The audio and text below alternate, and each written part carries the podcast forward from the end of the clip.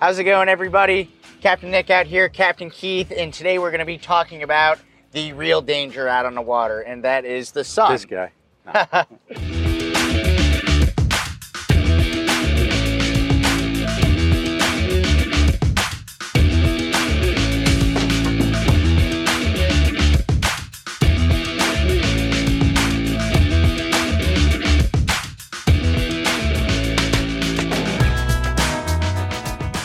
So, of course, especially down here in Florida, it is nothing to take lightly. Up north, I used to get away with it a little bit more, but in Florida, you leave yourself unprotected to the sun for a day or two and you're miserable.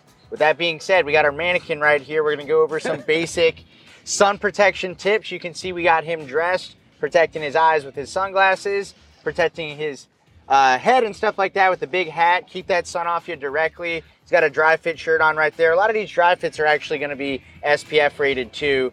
And I know you want to show off your beach bod and stuff like that, but sometimes it's nice to stay covered up and your body, your skin will thank you later on in the evening when you're not hopping into the shower in pain. And also 20, 30 years down the road when we're talking about melanoma and different sorts of uh, skin cancers like that. One more thing for you. There you go.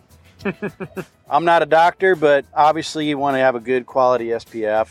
Get a good uh, name brand sunscreen. So there you go. And get those annual skin checks, guys. Stay safe out on the water. As always, a big part of that is protecting yourself from the sun.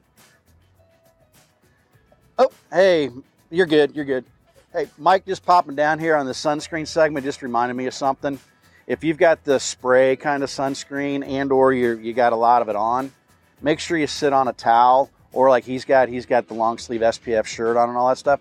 The sunscreens can stain your vinyl seats and stuff like that. So just be cognizant of that. You know, if you're all lathered up and, and sprayed up, to be able to sit on something rather than getting right on your seat cushions. See you guys out on the water.